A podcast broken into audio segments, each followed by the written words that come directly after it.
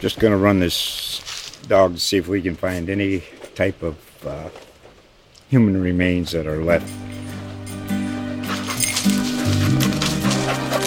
Listen to Where Secrets Go to Die The Disappearance of Derek Hennigan. From the Detroit Free Press, a new podcast set in the woods of Michigan's Upper Peninsula. Available on Apple, Spotify, Freep.com, or wherever you get your podcasts.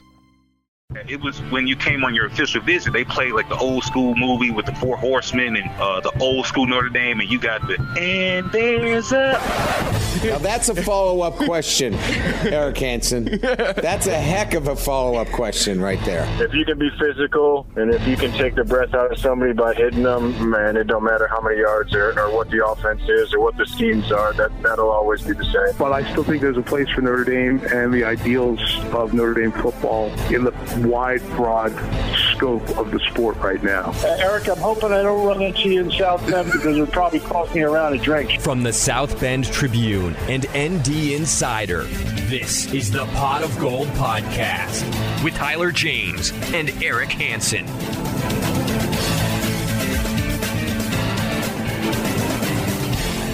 Welcome, everybody, to another edition of Pot of Gold, an ND Insider podcast. I'm Tyler James, and I'm joined once again by the one and only Eric Hansen. Together, we cover Notre Dame football for ND Insider and the South Bend Tribune. Notre Dame football officially has a starting quarterback with Wisconsin grad transfer Jack Coan winning the competition and shifting the preseason conversation to other areas of the team. The wide receiver position has been receiving a lot of praise, and a few players from Hawaii are expected to play important roles on the defense this year that means only one man could be the perfect guest for this specific podcast, and that's former Notre Dame wide receiver Robbie Toma. Robbie, thanks for joining us. Ah, no problem. I appreciate you guys having me. Robbie, just to start, how much pride do you have in seeing how many players from Hawaii that are on Notre Dame's roster? I mean, not, it's not only pride that they're there. Um, it's that how well they're doing. You know, um, especially for a guy like me and also you know the late Kona, who's one of my best friends. Yeah, I think most Hawaii kids that have gone to Notre Dame have definitely outplayed their expectations. So, um, you know, it just it, it's it's exciting to see these kids really developing and and um, uh, becoming you know all stars. You know, Alohi was there, so it's it's it's just nice to see. Marist Liufau, I think, is the the one that you're most familiar with. Um, he was a real late take in his recruiting class, but Notre Dame was adamant about getting him in that class, and we're starting to kind of see why they were so high on him. What's kind of your expectations? What's what do you feel like his potential is at Notre Dame? Well, I I think for me, I will never take any credit for Marist going to Notre Dame. The the kid is outstanding and, and was outstanding in high school. So, um, you know, for me, I think, you know, you know, he was a little thin in high school, and that's funny, you know, me saying that as small as I am. uh, so I understood, but I think it was just, you know, somebody needed to take a shot on him because the kid has a motor and um, competitive edge like I've, you know, I've never seen. Robbie, you mentioned the the concept of sort of Notre Dame guys from Hawaii sort of exceeding their expectations. Why do you think that is? I mean, it's not to say anything bad about any other state or whatnot, but it, I think everybody can agree there's a different mindset and um, ah, it's, it's, it's hard. I don't want to, you know, upset anybody in other states, but sure. there's there's just there's something about the game of football and the culture that we were grown around and and just learn to love and respect. And um, that's just a way to you know make our families proud and and the state proud. So again not to take anything away from any other state but you know the polynesian culture is, is something that is very special. And um, you know i've really never heard a bad word about any Polynesian kid or kid from Hawaii that's gone to Notre Dame or frankly any other school. So um, you know, it's not just Notre Dame; it's it's the whole state that that's really coming up, and it's just a a joy to see these kids really performing.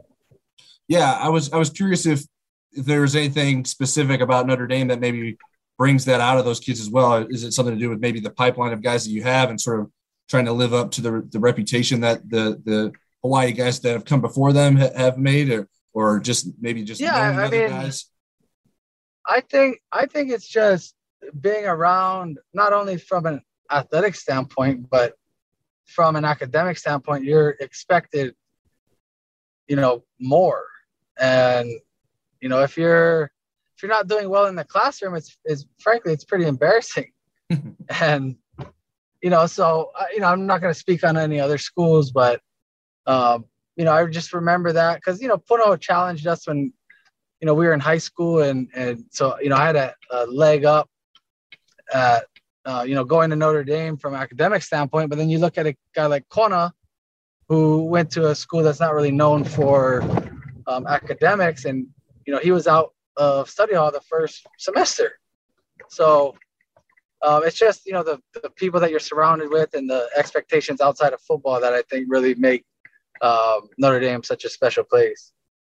You know, I, I was wondering too, a lot of the ways that people get the star ratings and stuff is jumping, you know, over to the mainland and doing camps and, you know, taking unofficial visits and that kind of stuff. It would seem like very expensive, very difficult logistically for Hawaii high school kids to do that. Did you find that to be true? Uh, I, I'm sorry, just to like logistically, just to get there. From, yeah, uh, you know, the expense, the time. Yeah, I mean, the the you know, I was lucky. My parent, my dad is a longtime flight attendant. You know, he just made like I think 33 years. So, uh, it's kind of funny uh, because you know a lot of people have flight benefits and whatnot, family members. So, if there's a will, there's a way. And um, you know, my parents never visited unless it was a football game, so they had plenty of time to save up and whatnot. so it's really, it's really not that that bad. But um, you know, what's a flight to Chicago? It's just you know two sandwiches and you're there. Robbie, we uh, uh, on a bit of a somber note, we saw Notre Dame come together in the last week or so to support Myron Tagovailoa Amosa following the death of his father. What does that say about the impact that he has made on this team and, and the culture that this team has that they've been, sort of embraced him and, and sort of helped him through this? Yeah, I think um, you know I've developed quite a, a, good relationship with Coach Elston over the past couple years. So um, you know, and also I have a great relationship with most of the staff, and um, I've never heard again. I've never heard a bad thing about Myron, and you know, obviously I haven't been there, but you know, when I have come to visit, I've heard faculty you know speak highly of you know guys like Myron, and it's just that's something that as a son you cannot ever uh, plan not plan for but prepare for. And um, you know to see how myron's taking it in stride and just really becoming the leader of his family is special. And um, it's it's awesome to see his teammates uh, you know surround him and, and care for him as well.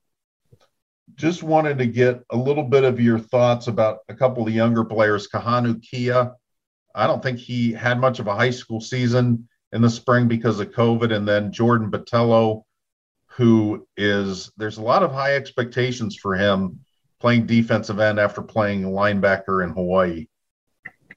Yeah, I mean, uh, similar to Maris, I had I had the pleasure of coaching against Maris as well as um, Kahanu, and there's you know you can see something special in a kid, and you see a motor, you see a, a drive, and you know one of my favorite Kahanu stories is you know seeing his dad posting videos of them doing drills with uh, shoulder pads and no jersey. It's just you know it's it's kind of similar to how I was raised. And um and you just see a, a, love for the game that Kahanu has and you you know sh- not sure this year how much he's you know going to get on the field but um, he's definitely going to be a name over over the next couple years. So, um, and then Botelho, I had opportunity to coach against him while he was at St. Louis, and uh, oh man, he was a nightmare. We had no idea how to how to try to stop that kid. He could, he uh, defended one of our best athletes in space and we sacked our quarterback in less than like a half a second, it seemed like. So, uh, you know, it was it definitely made me a better coach, but I'm, I'm glad the Irish got both those kids. Robbie, to, to switch the conversation over to wide receiver play, that has been one of the storylines of, of preseason camp for Notre Dame so far, with a lot of seniors sort of battling it out to sort of finally get a chance to prove themselves this year. I'm curious, mm-hmm. what what was the most challenging adjustment for you in terms of playing wide receiver at the college level? Um, you know, it, it, it's hard to pinpoint one exact thing, but it it all just came down to just you know trusting the system, not necessarily the system. It's not like Notre Dame's running a system, but you know just do your job. That's that was kind of my mindset even when I was in high school and I was kind of the go-to guy. Um, you know, I do take pride in in how I conducted myself. I obviously like Uncle Rico wish I had a little bit more passes my way, but uh, I, I, definitely take pride in how I conducted myself and supported my teammates. And, um, you know, we were obviously able to have a successful year because of the um, unselfishness our team had, um, you know, not just my senior year, but, you know, throughout my entire college career. How much, how much, how big of a difference was there in your confidence level, maybe by the time you were a senior as opposed to your previous years? I remember Robert Blanton. Yep. So, but my freshman year before camp, Blanton had asked me and Shaq Evans to come out and run routes. Uh, and I think RJ caught more balls than Shaq and I did. and and but I remember it, it shifted my mindset and I actually from not just from me, but you know, talks with teammates that I had one of the best camps of anybody that year. And uh, I think that was the switch that needed to go off. And yeah, I mean, shoot, it was you got RJ. I don't know if you guys remember RJ, but he used to talk a lot. So yeah, yeah. Uh, you know, it, it, was embarrassing. But and then you know, when I was a senior, I was kind of the one doing the talking, and uh, you know, it, it's probably difficult for a defender to hear a little five nine kid from Hawaii you know, talking smack. So uh, I definitely learned a little bit from RJ over the years. RJ talked so much. This was, I guess, you would have been on the team then. They were, I'm trying to remember. It might have been the year before you got there.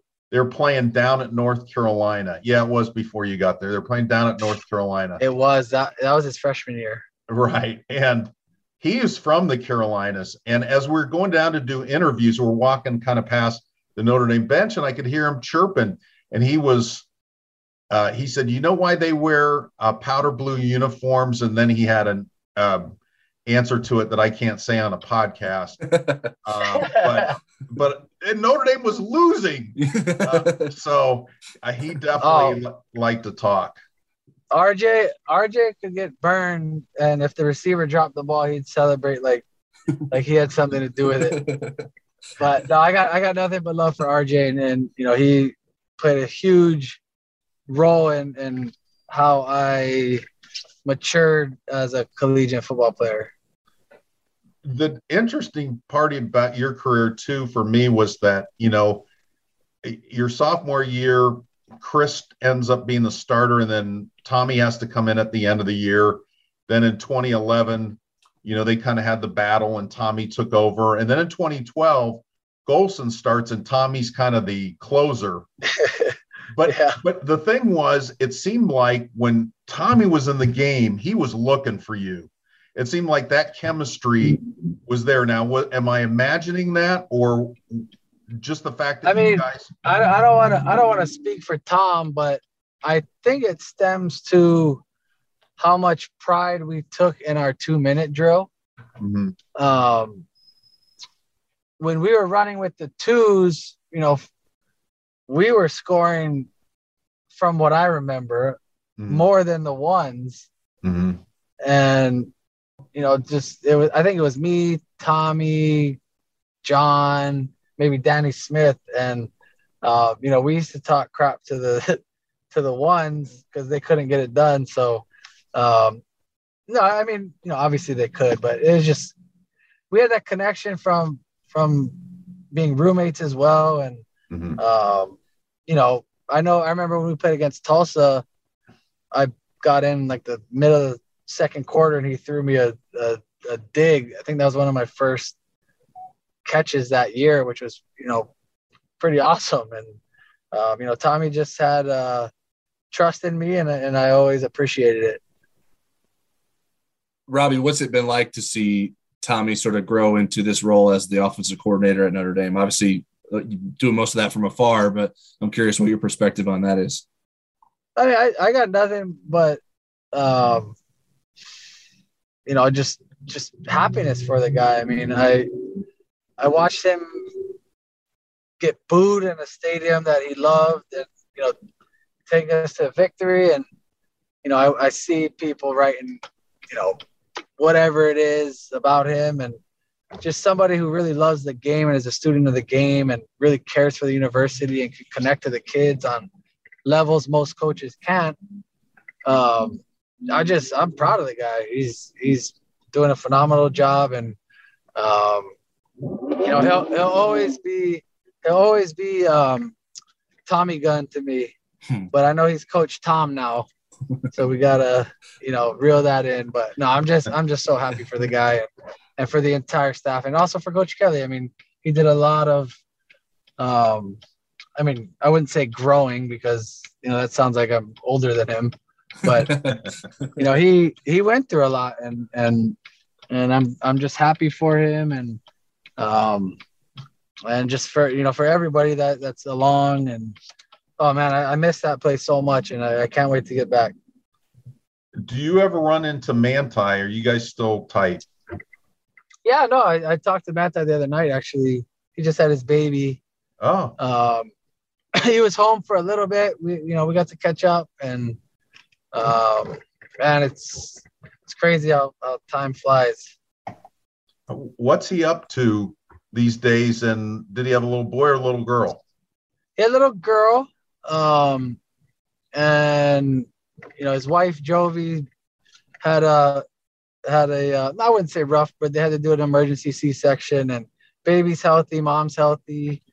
Um, you know, I think he's just enjoying a little peace and quiet for once, because you know, not only you know our senior year madness, but his whole life he's been in the starlight, so it's Yeah. good, or spotlight. So it's good for him to just kind of tone down and enjoy his family.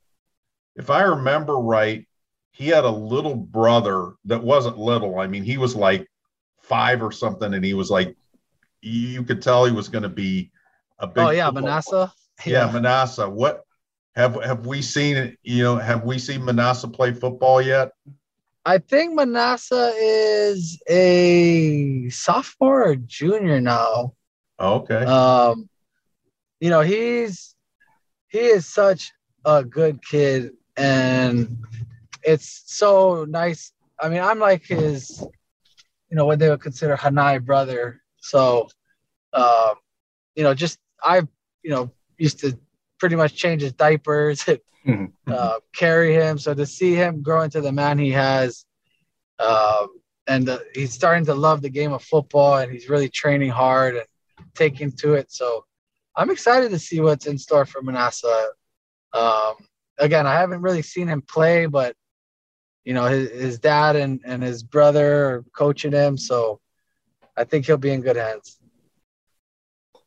Robbie, you mentioned sort of missing Notre Dame, and we've been talking a lot about watching Notre Dame play. I'm curious, the farther you get away from your Notre Dame career, has it changed the way you watch games? Do you miss it more? Do you get more invested in it, or are you less invested in it? I wouldn't say less invested. I just um after actually coaching, I get it now, you know.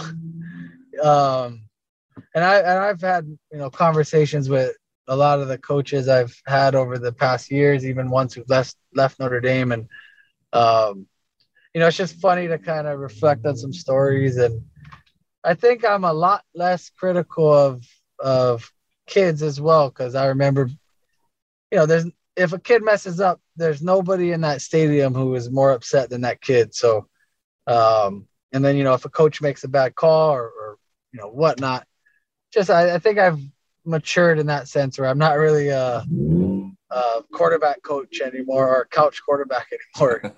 uh, but I just I just try to sit and enjoy the games and whether the kids win or lose, I, I take pride in, in knowing that you know they take pride in their school.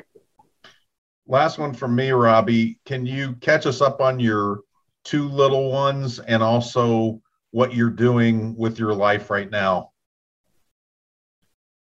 Yeah, I have um I have a two-year-old daughter. Her name's Mila, and she just started, you know, pre preschool. But oh man, my poor son, who's three months old, his name's Jet.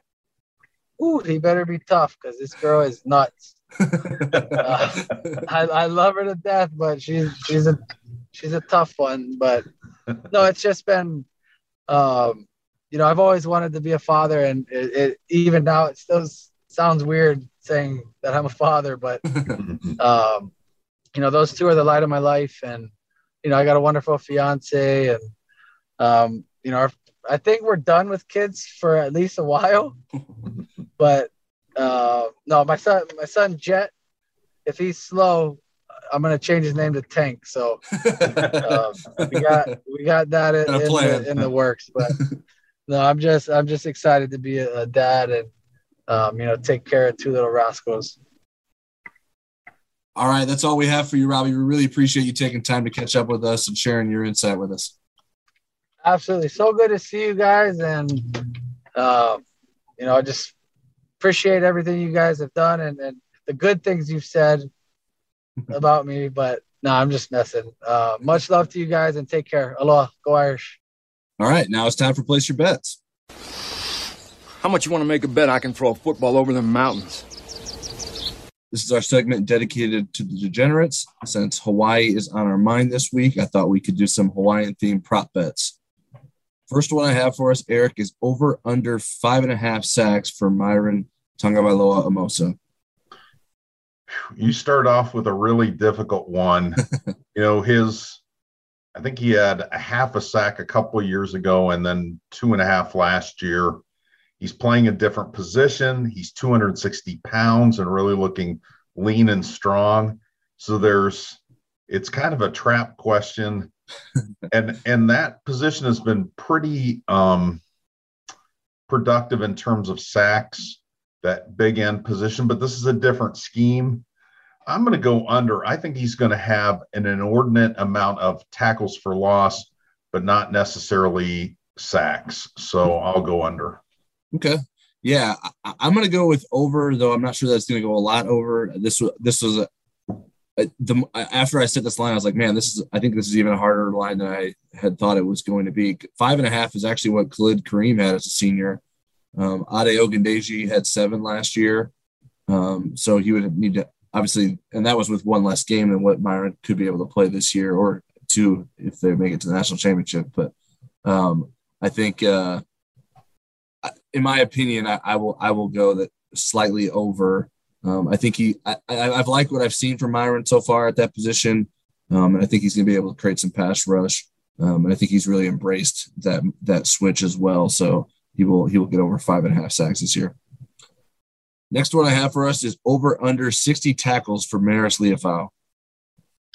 Well, I, th- I certainly think it's in the realm of the possibility. If you look at last year's Notre Dame stats, there were four players that were around 60 in one less game than what they're going to probably play this year. And two of them were linebackers. You had uh, Jeremiah and Drew White, and then you had a couple of safeties. I, am going to go under. I think Marist is going to have a, a good year for them. I think he's going to show up in some, you know, in the turnover categories, maybe, or and in disruptive categories. I'm not sure about the volume of tackles, especially since there's kind of five guys rotating through those two positions. I, am just I just don't know that he's going to have the volume of snaps to get to 60. So I I would say under. The other thing that kind of leads me to that, I looked at how Cincinnati's stats stacked up last year, and their Mm-hmm. three of their linebackers were their top three tacklers, but only one was over 60. Now they only played 10 games. Uh, but I think I'm safe going under. All right, I'm, I'm going under as well. I think I, I agree with you. There's there's going to be so many linebackers playing that I think it will keep the numbers down. Um, but I, I do expect a big season for him. I don't want this to be a reflection of like my expectations for him this year. I'm just I'm a little uncertain of how all those tackles will be will, will be spread about. Like Cincinnati, the top three tacklers were linebackers. I know like two years ago under Clark Lea, I think each of the starting three starting linebackers had like close to 80 sacks in Notre Dame's defense or 80 tackles in, in Notre Dame's defense. Um, so I'm curious to see how that sort of plays out if, if the a lot of the tackles are funneled, funneled to the linebackers in, in what Marcus Freeman wants to do, or if there's there's guys sort of all over the field making tackles and um, they're spread out a little bit. And obviously, like we mentioned, the depth at linebacker, they're not going to need to rely on just three linebackers from from the first snap to the last snap every game like they have at times in the past. Next one I have for us is over under nine and a half tackles for a loss for Jordan Botelho. Well, I think he's capable of it. Um, last year, the only person that was above nine and a half, and again, it's in only 12 games with Jeremiah Owusu-Koramoah, and Drew White was just behind at nine, and then Foskey was at five. That he wasn't next, but he was at five, and he's going to share time there. I don't know. I just think their tackles for loss are going to come from so many different places. I don't know that Jordan is going to get up to 10, so I'm going to go under. Man, you're being really negative on the Hawaii guys. I, I'm going to be uh, good thing Robbie is no longer still on the podcast to hear this, but I, I'm going with under as well. I, I'm not ready to push my chips all in on a big season from from Jordan Botelho yet. I think he should have the opportunities to do so, um, but I just I want to see a little bit more of that to feel feel more confident in his ability to uh, do that with consistency. So um, I, I'm I think he's probably one of the players we're most curious about what his role looks like this coming season and how they can use him and find opportunities to get him involved. Um, and uh, like you mentioned, like sharing time with Isaiah Foskey, what does that look like? Um, will they be asked to do like the same things when they're out there, or will it be different looks? Is um, I can mean- see them out there together in some right. Yeah, yeah. So I think uh, Marcus Freeman likes being versatile and likes having lots of different options. So um, that that may impact a lot of the statistics for individual players on this defense, even though it may be benefiting the whole defense in the in the long run. Next one I have is Will Kahanu Kia redshirt. That one's tough because I think if they do it, it's not, I don't think there's going to be an intention to redshirt him. We still don't know for sure whether he's going to take his Mormon mission. Um, and if he does, he would probably take it, you know, in the winter. Uh, so he would come back two years later. It would seem silly not to get get some playing time under his belt and and get him ready. They also are thin at Viper. You know, they're looking, you know, experimenting with him at Viper. And so I could see them, you know, just trying to effort to get him in some of the games. The thing is, you know, once you get past the Purdue game, there's probably not a lot of opportunities until the end of the season. So I'm going to say accidentally he will redshirt. He'll only play in four games, but I, I feel like I could be very wrong about that one. I thought I thought you were going with no with where you're headed. Well, I mean, as a linebacker, I don't think he had a chance to right. play in four games with all the linebackers they have. If if he gets some Viper time, then uh, you know maybe this changes. But I I say yeah, he's going to redshirt.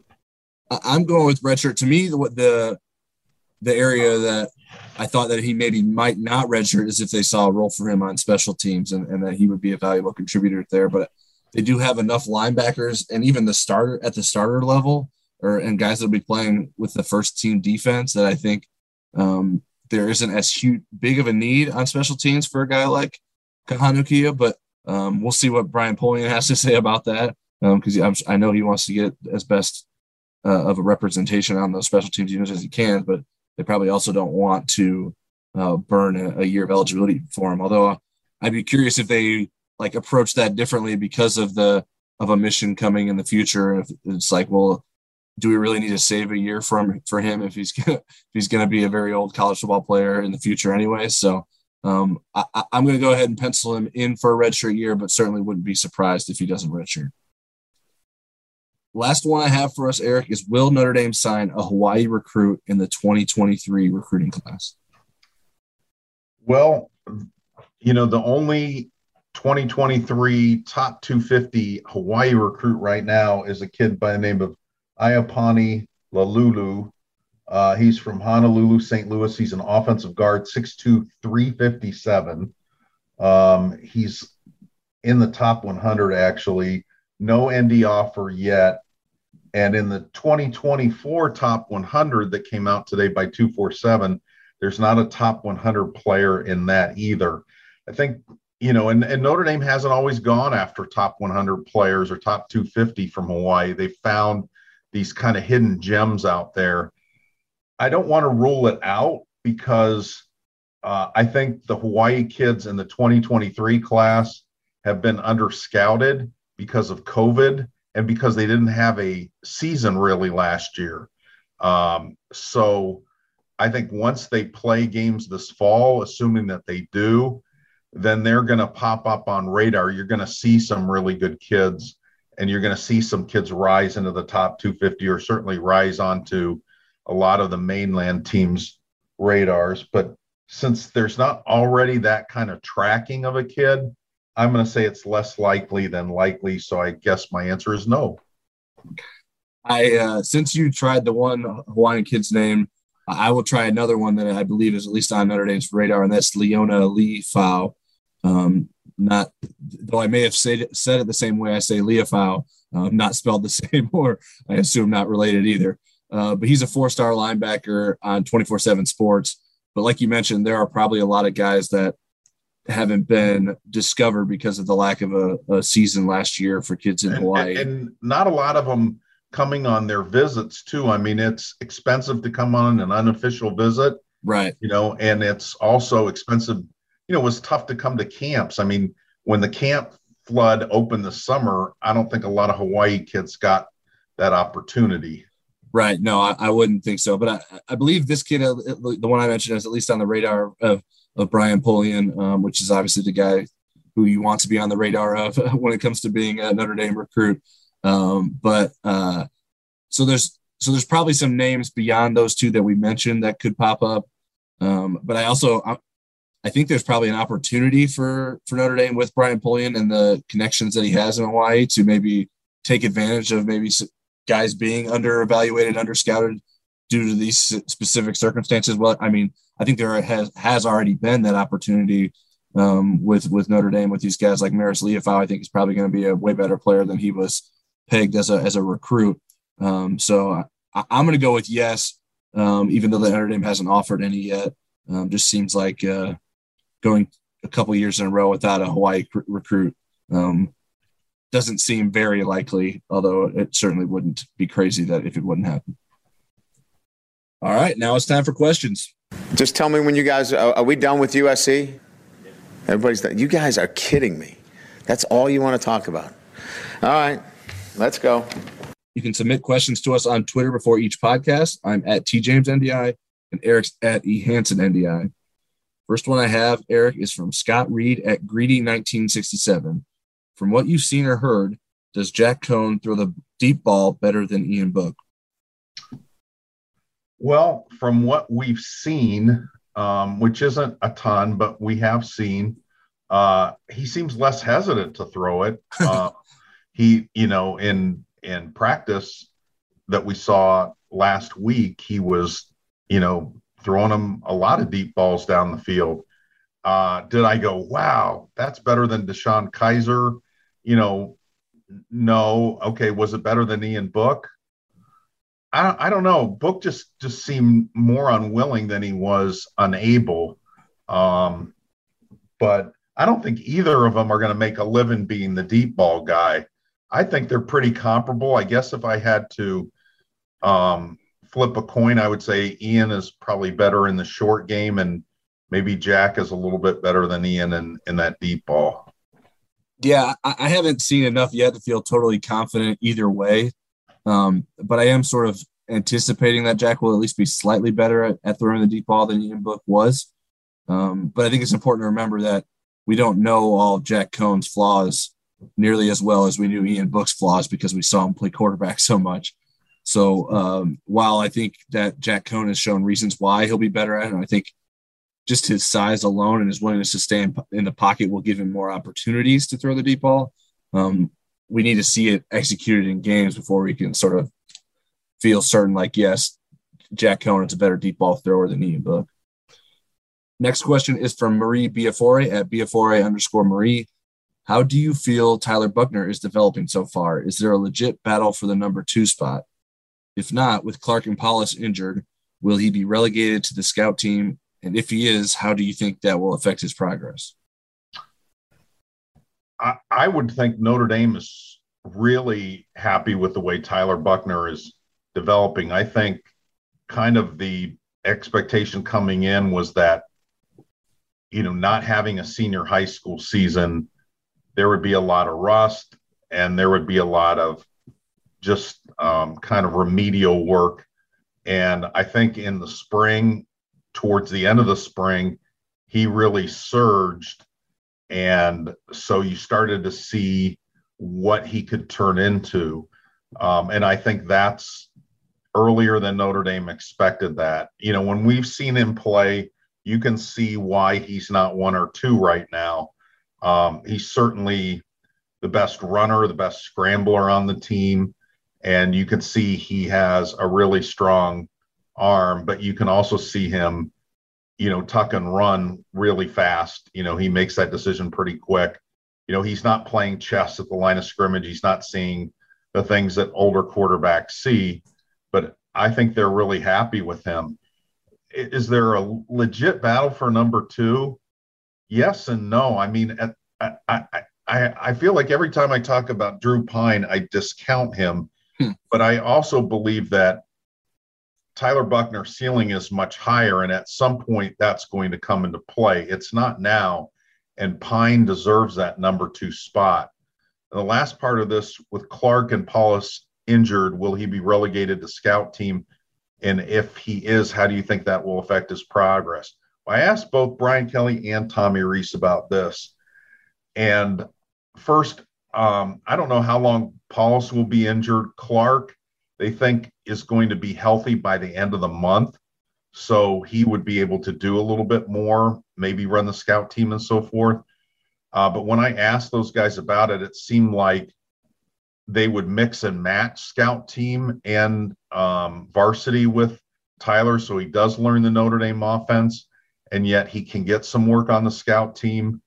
Um, and certainly when you think about Florida State, the opening game, it makes sense for him to be the scout team quarterback. There's nobody that's going to be um, more like McKenzie Milton and Jordan Travis than uh, right. Tyler Buckner is. So he would give the ones a really good, I think, look for for what he's going to see against Florida State. Uh, there's a lot here, Marie. So I'm I'm babbling. Tyler's probably anxious to say something. But I think as long as he's learning the Notre Dame offense, at least intermittently, he's going to be in a position where next spring he can challenge for the number one quarterback position. Yeah. I mean, in terms of the the race for the number two spot, I'm not sure how legitimate that is. I think it's Drew Pyne's job. I think Pyne was a clear number two in the quarterback competition.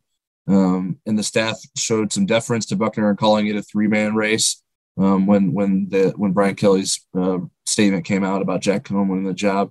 Um, not that the, all three of them, I think they were all given a chance, but I think it was became pretty clear later on in the process that it was a Coan Pyne race, and that even then, I think Coan was was probably a, a decent amount ahead of, of, Pyne in their minds. That's why they were able to make that. I'm glad you said Cone Pine race rather than Pyne Cone race instead of a Pine Cone race.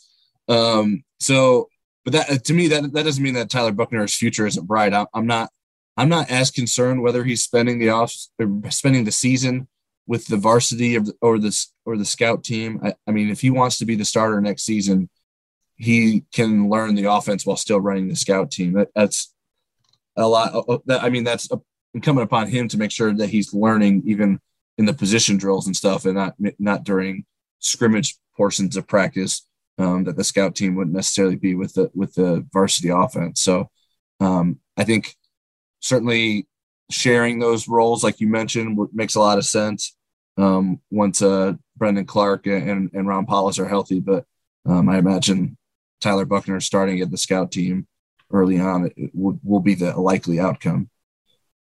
Next one I have is somewhat similar from Wayne Oosterhoff at W. Oosterhoff.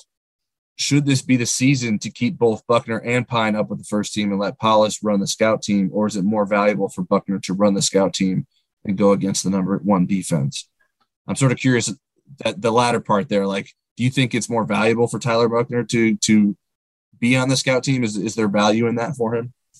Well, you know, I think every situation's a little bit different, and I've been critical of Notre Dame at times putting a player as the scout team quarterback exclusively.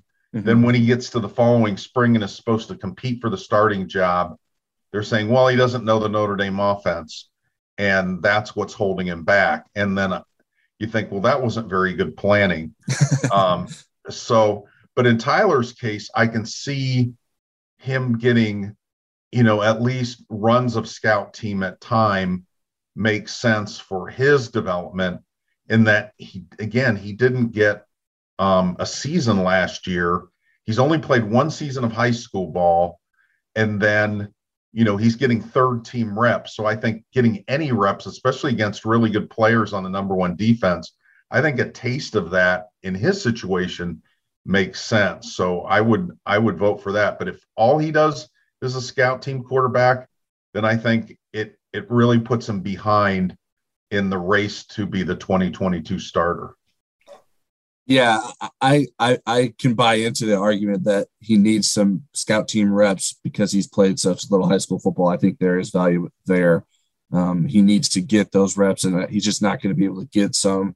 Whether he's considered the number two quarterback or the number three quarterback in Notre Dame's offense, I'm not sure that during the season he's going to get a lot of valuable time um, to continue his, I guess, physical physical growth as well as learning about the the offense. So, I, I, like I mentioned, I, I, do think there are ways that he could be preparing himself and learning the offense that wouldn't require him to be full time on the varsity.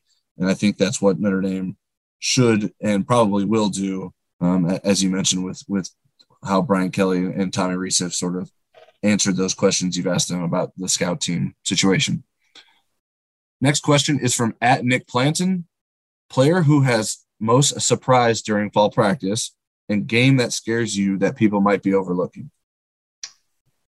I think there's a handful, nobody that other than Joe Wilkins that's really has a chance to maybe start. And I, I guess he's less of a surprise because they've been talking about him since the start of fall camp. So when does the surprise line start? I guess.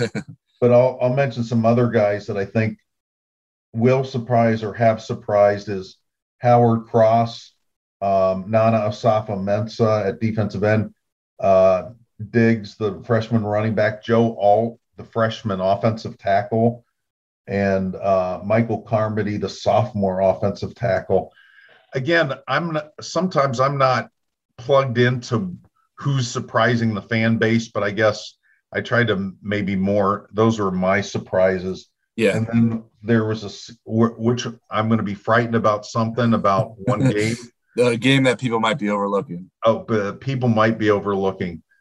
Um, I'm not sure that I get scared about them, but uh, I know what you I know what you're trying to say there.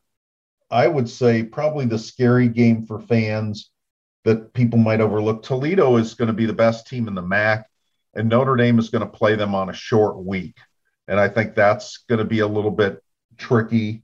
And then I think maybe the Virginia Tech game in the middle of that Wisconsin, Cincinnati, USC, North Carolina stretch being at Blacksburg. You never know what you're going to get from Virginia Tech. They're either exceedingly surprisingly bad or surprisingly good. from week to week. It doesn't seem like they're ever exactly what they're supposed to be. So that might be kind of a trap game. Those would be the two for me. Yeah, I think in terms of the game, Notre Dame's schedule is a little bit funny in that like there's four clear tough opponents, and then after that, there's just a lot of teams. It's like, well, maybe they could be frisky. I'm not really sure. Um, so I think you could you could pick from an like to me the Florida State game is the one. I don't know how serious people are taking Florida State, but um, the timing of that game for Notre Dame at the beginning of the season, when with having so many new pieces in place, not an easy place to play. What if McKenzie Milton makes a few big plays early and that crowd really gets into the game? Like that could be interesting. Um, I mean, if we're talking about one that people aren't thinking about at all, I, I think Purdue has some really talented players. They might not have a lot of them, but David Bell is great, one of the better receivers that Notre Dame will play against all year. And George Karlaftis is one of the better defensive ends that they're going to play against all year. So um, those two alone can make things interesting. Now, I don't, I don't necessarily think that Notre Dame's going to lose that game by any stretch of the imagination, but um, it's college football. You really never know. And Notre Dame's done a pretty good job of avoiding those uh, holy crap upsets as of late. But um, maybe with such a sort of a strange team coming into this year, maybe they're more susceptible to, to that than they have been in recent years. As for player who surprised me the most during fall practice, I, I might have a better answer following Thursday's practice, which we get to watch the full practice of. But the two guys that jumped to my mind were, were Michael Carmody, who I know you mentioned him playing left tackle with the starters, even though obviously that was only because Blake Fisher was out. But the fact that they were willing to put him in there in his place um, spoke highly to what they think about Michael Carmody. So that was a bit of surprise to me. Um, and I thought he, he handled the, the assignments well that day. Um, and JD Bertrand being in the mix for real playing time surprised me a bit as well. Um, and so those are probably two of the guys that have surprised me somewhat so far um, this camp. Next question is from at Drew Brennan 77. I think Marist Liufau is going to have a breakout and a monster year. Sounds like he could play across all the different linebacker positions. Do you get the sense that is the type of linebacker Marcus Freeman prefers in a system, one who can play multiple spots? Yeah, I mean, he's mentioned that from day one that he wants linebackers to, to cross train and and uh, it seems like a lot of them have, and it seems like Marist has actually seen uh, or or might see action at three different linebacker spots. Maybe he hasn't played middle linebacker yet, but uh, so yeah, I mean he his versatility is certainly something that's welcome, and you get the sense from Marcus that the depth chart isn't uh, isn't vertical; it's more like the offensive line depth chart, where you're going to take the next best guy, whatever he plays sometimes, and plug him into a hole. Yeah, I think yeah. that's what they'll do with the linebackers. But I think he has big play potential. I mean, I think you're going to see tip balls, you're going to see tackles for loss, you're going to see forced fumbles. You know, I think those are the kind of stats we're going to see from Marist no matter where he lines up. And he's so good in coverage that, you know, he is guys that are kind of rotating in there, it's difficult to say, yeah, you know, take a rest there, Marist, um, because I think he is one of their better cover linebackers. Yeah, like you mentioned, Marcus Freeman really embraces versatility both on the defensive line and at the linebacker level. Um, and uh, the other day, he mentioned that almost everyone has played Mike and Will linebacker. Um, that is, is one of the uh, that is a linebacker option, with the exception of Drew White wasn't playing any will linebacker and Marist Liufau wasn't playing any Mike linebacker. Um, the difficulty in playing like all three spots is is being able to play rover, but I think Marist is someone who could do that. Um, and I also think sort of in, in, the reverse, Jack Kiser could do the, the same where he he's playing rover. I think he could play inside as well. Um, so I, I, do think that Marcus Freeman values that. And we're probably going to see more of that from the linebackers. I think also like guys who can pass rush from the linebacker level as well. I think are guys that he's going to value as well, and that's something I think uh, Marcus has praised that um, Marist Liufau can do as well. Next question is from at UND underscore Clancy. Is there anyone on offense that's going to block like Tommy Tremble did for us? My suspicion is no, but I don't think um, I don't think you're going to have a lot of terrible tight end blockers. I, I, you know, I think George Takacs has come a long way in terms of both being able to catch the ball and block. Um, in talking to Michael Mayer today, you know, I asked him. He he really wants to become a better blocker. That's become a priority for him. He said, you know, when he was in high school, he could block with terrible technique and just mash people. Right. And he's had to learn the proper technique. But he called Tremble the best blocker he's ever played with. And when you think about the fact that there's three guys that got drafted pretty high in the NFL draft that were on the offensive line last year, uh, that's that's a pretty good statement. Tremble got drafted high too. Um, but I mean, every time that Notre Dame played on TV last year, which we saw all the TV feeds because we covered so many games with Zoom, um, you know, they just went crazy about Tremble's ability to block. So maybe not at that standard, but I think you'll still see some good blocking. And I think Michael Mayer will be one of those people. Yeah, I asked a question that was inspired by this of Tommy Rees actually earlier today, and he didn't.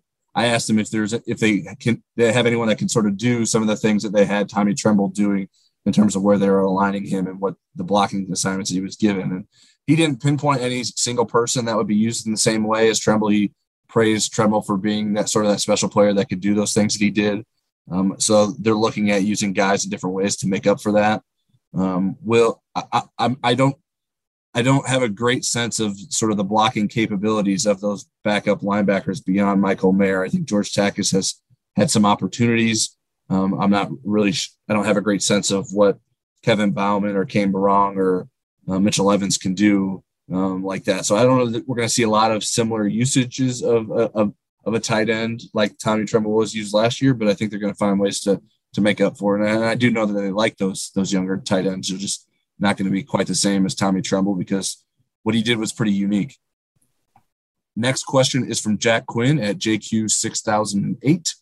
Is there any chance they would stick Kyle Hamilton at wideout for a few plays, particularly in the red zone? And should they? Well, I think there's certainly that chance. I mean, there's a lot of talk about it. That Notre Dame's not going to um, acknowledge it at this point. It makes sense for people to have to think about it. I mean, if it if he's going to do it, him being a surprise makes it work better. Um, but my sense is that probably we won't see it, um, just because you know, I guess if he got hurt on an you know playing offense, yeah, and then you lose him at his role, that would seem pretty silly. Uh, so I, I, don't think it's going to happen. I think they have enough red zone weapons with their tight ends and uh, with Kevin Austin and and uh, some of these other guys in the red zone.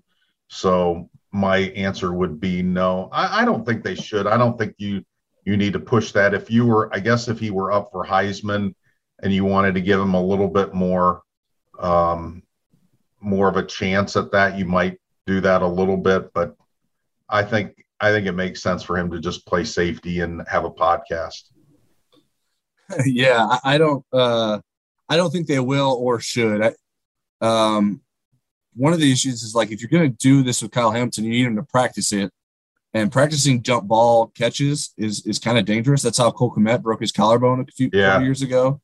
Um, and that's basically what you would be asking Kyle Hamilton to do, especially in the red zone. I don't know that you're I don't know that people are imagining like Kyle Hamilton catching quick slants and taking the ball and running. Not that he couldn't do that.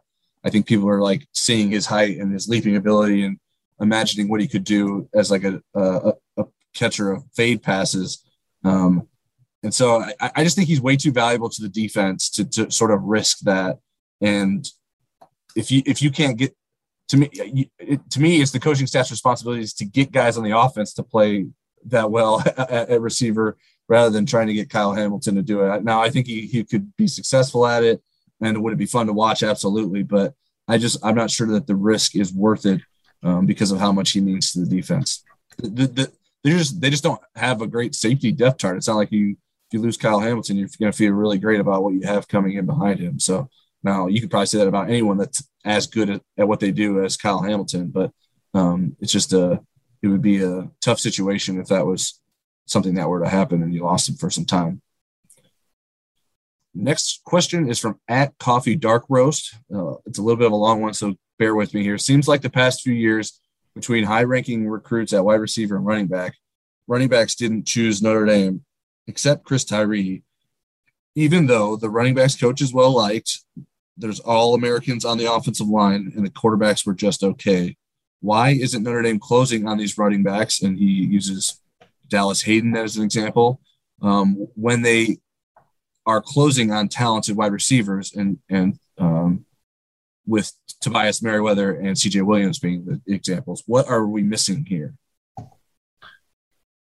Um, well, uh, I think we're maybe looking at this too short sighted. Um, you know, with the exception of Chris Tyree, boy, that's a big exception. yeah, a, yeah, it's like, yeah. I mean, to me, it's like, well, why do we get to count Tobias Merriweather and CJ Williams if we don't get to count Chris Tyree? Like, it seems like a little bit unfair. I mean, that you're talking about one of the fastest players in college football in his class, and a guy that was a high four-star prospect that they had to beat a lot of teams out to get.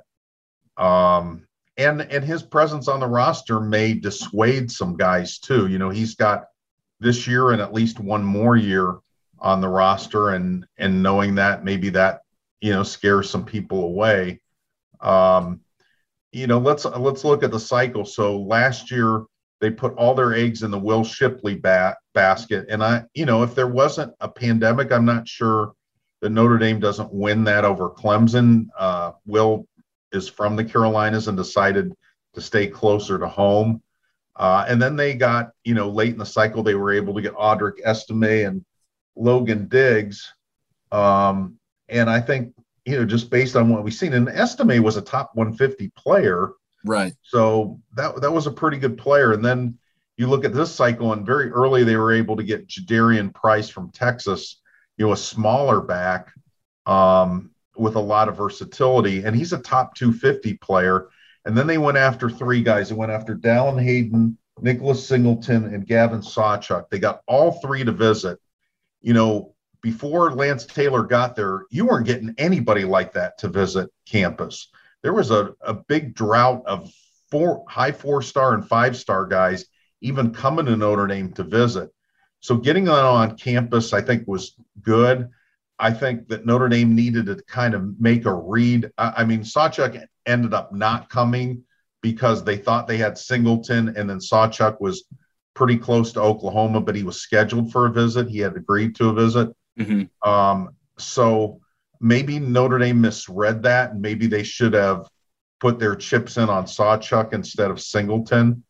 Um, so, and you never know. I mean, maybe it, late in the cycle, Singleton gets cold feet and maybe reconsiders Notre Dame. So I, I wouldn't I wouldn't worry too much about running back recruiting right now. I think Notre Dame's evaluating well and they're getting guys on campus, and eventually they're going to hit very well. And right now, when you think about the top of the depth chart, you know, Kyren Williams is a preseason All American on some of the teams, and Chris Tyree is really, really talented. I mean, he's one of the best 10 players on Notre Dame's roster. So I, I'm not too critical of it at this point. Yeah, I, I found it very funny that we are comp- comparing running back and receiver recruiting when folks were complaining about wide receiver recruiting two months ago uh, about how how how much how much uh, Del Alexander needs to improve his wide receiver recruiting, and then all of a sudden uh, he's got two really good wide receivers that are recent commitments, and now we're wondering why Lance Taylor isn't recruiting as well as him. So um, I think it's a bit of an unfair comparison. I mean, one, I mean, you get to take more wide receivers than you get to take running back, so the the hit or miss rate is sort of magnified a little bit more at the running back position. Um, but I think, I mean, there's reasons like Nicholas losing Nicholas Singleton to Penn State hurt, but Penn State has produced Saquon Barkley and Miles Sanders starting running backs in the NFL um, in recent years, where whereas Notre Dame's best backs of late are, are Josh Adams and Dexter Williams, and they haven't done a lot in the NFL. Now, that's not the only reason that people are making decisions, but these are all things that are working against Lance Taylor. Um, at Ohio State, whereas Dallan Hayden chose to go, Tony Alford is basically getting whoever he wants every year. Um, so while Lance Taylor may be a good recruiter, he's not at that level yet. Um, like you mentioned, losing Will Shipley to Clemson um, was was a tough loss. I, I, think they, I think Lance misplayed that in sort of how he went about um, sort of going all in for one running back and having to scramble later. Though I think it sort of worked out in the end because I, I think we all like Logan Diggs and Audric Estime. Um, the painful part of it right now is that Will Shipley is like the, the talk of Clemson's preseason camp, unfortunately. So it sounds like uh, he was the real deal. Well, I mean, obviously there's a lot to play out there still, but um, it seems like that that one's going to be a tough tough loss for Notre Dame. Um, but I, I, just think we're not giving Lance, or maybe not we, um, this question specifically at Coffee Dark Roast isn't giving Lance Taylor enough credit for the running backs he has signed. Like I mentioned, Diggs and Estime are, are solid guys that um, I think could turn out to be good college running backs, if not great college running backs. And Jadarian Price, someone that Notre Dame already has committed in his class, is overlooked partially because he committed early. Um, and sort of those guys that you mentioned afterwards, they were looking to get someone else like those guys to pair with him. And I, uh, the the new Rivals 250 was fresh in my head because I wrote about it yesterday. Um, in the Rivals 250, guess how many spots separate Dallan Hayden and Jadarian Price? You got a guess for me, here? I'll say 20. Three.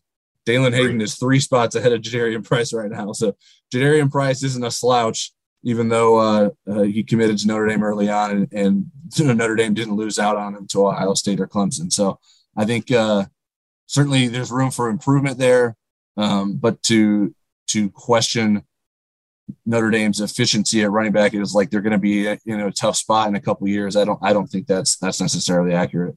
I had a laugh because when you said the word slouch, I thought about the Caddyshack line from Judge Smails where he said, "And I'm no slouch myself." and Ty Webb says, "Don't sell yourself short, Judge. You're a tremendous slouch." All right. Uh, next question we have is from Adam Hanaski at CPU 2015. Another recruiting question. Is there any concern with offensive line recruiting now that Billy Schrauth is treading towards Wisconsin? For all of the four star interior commits under Jeff Quinn, we are starting a 290 pound center at guard and had to take a Marshall transfer. Next year looks equally questionable after Spindler. Well, uh, I'll qualify the first part of that. Um, take a Marshall Marshall transfer. You're talking about one of the best interior linemen in the country. Yeah, that's so, describing him that way is extremely dismissive. Right, right. Cade, Caden Madden is just isn't just a Marshall transfer. He's a right. second team All American Marshall transfer. And when we were talking to um, Tommy Rees today, he did not seem to have concerns that uh, Zeke Correll was undersized. He felt like he would, you know, he's has the strength to hold up at that position. I guess we'll see here shortly, but I mean, Aaron Banks was a big guard. I mean, not every guard is 320 pounds. Um, and if and if Zeke can bring it with the strength and bring it with a leaner body and maybe bring more movement, um, you know, I, am open to that. So from that standpoint, I, I, am not sure that, you know, and, and certainly if he can't, Rocco Spindler is there, and Rocco is neither 290 pounds or um, you Marshall know, transfer or Marshall ta- transfer. so, but but as far as like the offensive line recruiting, let's see how this cycle finishes. Schrauth has gone back and forth so much, and I do believe, you know, from what I've read, because I haven't talked to him, that maybe Wisconsin has the upper hand, but he hasn't made a decision yet. Um, Aamil Wagner is still out there as a as a tackle. And I think he's a guy that could play guard, and he's a really talented player that Notre Dame wants and would have to beat Ohio State, among others, to get. So let's see what's going on there. But in terms of big picture with offensive guards for Notre Dame, I mean, in the future, you know, you're going to lose Madden this year. Dirksen could come back. Uh, you have Quinn Carroll inside. You have Andrew Kristofic, who's been taking some snaps at center, but he could play guard. I mean, Carroll and Kristofic were pretty highly rated come out of high school. You have Rocco, um, maybe one of the tackles ends up as a guard, moves inside and plays some guard. Um, and then you have Joey Tanona in this class. You have Ty Chan, who I think is going to end up being a tackle. And then you have Ashton Craig, I guess he could play either spot. He's not a guy that has a big name, but I think they feel good about his potential. I, you know, I, I'm not I'm not as concerned about it. I, I think, yeah, they swung and missed at some guys, but I mean, you look at that position group, offensive tackle, offensive guard, and center. There's a lot of top 100 players, a lot of four stars and a five star in that group. And again, you know, a lot of guys that come to Notre Dame as tackles end up at guards and end up really good ones. And Quenton Nelson was one of them. Yeah, I think uh, to echo, I, I, agree with you on the Caden Madden thing, and, and the people are way too worried about Zeke Correll's weight. In my opinion, I, I think uh, watching watching him play is way more important than the number on a scale when it comes to comes to how good he's going to be this this season. I think a part part of this is, I mean, Harry Hiestand's 2018 class didn't pan out, and that left some holes in the depth chart. John Dirksen, John Dirksen, excuse me, is a Hiestand recruit, and he hasn't been able to crack the starting lineup. Cole Mabry was a Hiestand recruit. He medically retired. Now he was probably going to be a tackle and not a guard. Um, Luke Jones was a Hiestand recruit who Jeff Quinn was able to hold on to. He would have been a center um, potentially, um, and, and he transferred. And then the one that has stayed and had success is Jarrett Patterson was a guy that Jeff Quinn signed and recruited after Harry Hiestand departed Notre Dame. So that has made up for that class. The 2019 class has been d- disappointing, which was Jeff Quinn's class and the two surefire tackle prospects, at least in my mind, were Andrew Kristofic and Quinn Carroll, and those guys are now fighting for spots on the interior. So they're they're just not better, at least in Jeff Quinn's opinion, right now than Zeke Correll or Cain Madden. Now, I, I, it's not surprising that they're not better than Cain Madden, but um, should John Dirksen, Andrew Kristofic, or Quinn Carroll be better at guard right now than Zeke Correll? Maybe. I really like Zeke as a as a high school recruit, and it to me like being a center doesn't mean you can't play guard. I, I think that that's sort of um, short sighted, a short sighted opinion. So I I, I don't want to be uh, too too worried about that. I think um, you're really good. I think you have to like where Notre Dame's headed at with the offensive tackles in the future with Blake Fisher, Michael Carmody, and Tosh Baker right now. Um, and so I don't think it's close to panic time when it comes to offensive line recruiting, whether you're talking about interior offensive lineman or exterior out offensive lineman. Um, it's just uh, these are the guys that they feel are the best, and I, I don't know that um, you passed up on a Caden Madden um, if you can get him because of because of how good he was. It's not it's not an indictment on Notre Dame's offensive line that they wanted to take a seven, second team All American. Last question I have for us, Eric, is from Chris Scheiber at Scheib43. What should be the color of Irish clothing fans wear home and away? I'll be in Tallahassee in a few weeks, so I'm hoping you say green and help ingrain it in the minds of Irish fans that green stands out anywhere except East Lansing a cohesive color decision would be nice. Now, I know how much you love about jerseys and colors. So, this is a question that I know is right up your alley, Eric. Right. My rule is uh, of thumb as in far of what to wear to the stadium from a media standpoint is to have a tie on that doesn't have a spaghetti stain on it. And that's really where everything starts. So, you don't want red splotches on whatever it is. You know, truthfully, I've gotten so much, and and I think it's I, I think this is a reasonable question because for years and years and years, Notre Dame couldn't pull off a color out. You know, right. they'd they'd want to do green outs, and and a lot of times they did it when it was cold, so it was a coat out. I mean, people might have had green on underneath, but but all you saw were coats of different colors uh, until the Michigan game a few years ago, where they really pulled it off. So I'm I you know, Chris, I'm going to assume that you have better fashion sense than me, so I'll I'll vote for green. Yeah, go ahead and wear green to uh, the home games. Wear it to Florida State. Don't read a book in the top of the stadium at Florida State. um, but yeah, I go for green. Uh, Tyler will be much better expertise than I do. Yeah, the the shirt is green this year, um, so that should make the decision easier. Everyone um, should probably have a green shirt. Um, that's a Notre Dame fan would be my guess. Um, and then obviously the people that bought the new shirts this year um, will will have green shirts. So I, I don't think this is a fan problem, though. I think Notre Dame could do a better job at coordinating and influencing fans what color to wear at home games, and then that sort of translates to the road. I understand, like they they have made some efforts uh, in that uh, in that realm in the past, but the, the best way to do it is give away free T-shirts, and the Notre Dame stuck with this this dilemma where there's like they want people to buy the shirt because it's for a good cause, but they don't. So so they're against sort of like giving away free T-shirts to to be to color code the stadium. So it will always be a little weird to me that fans uh, are are wearing green to games when there isn't a speck of green on the jerseys that Notre Dame wears. Um, but I, I think that sort of captures why this will never be solved. There's no really cohesive plan of this is Notre Dame's color.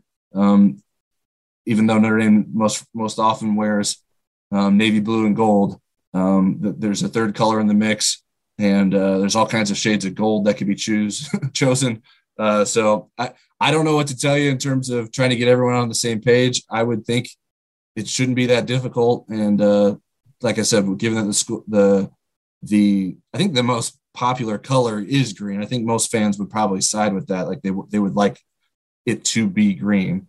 Um, so good luck in your efforts, Chris. I don't know if us discussing in, uh, this on our podcast will push it over the edge, but you never know what the power of the pot of gold could be. All right, that's it for today's episode of Pot of Gold. If you don't already, you can subscribe to us on Apple Podcast, Spotify, Google Podcasts, and Stitcher. If you like what you hear, shoot us some stars and leave a review. We'll be back next week with another pot of gold. Until then, stick with NDinsider.com for all your preseason Notre Dame football coverage needs.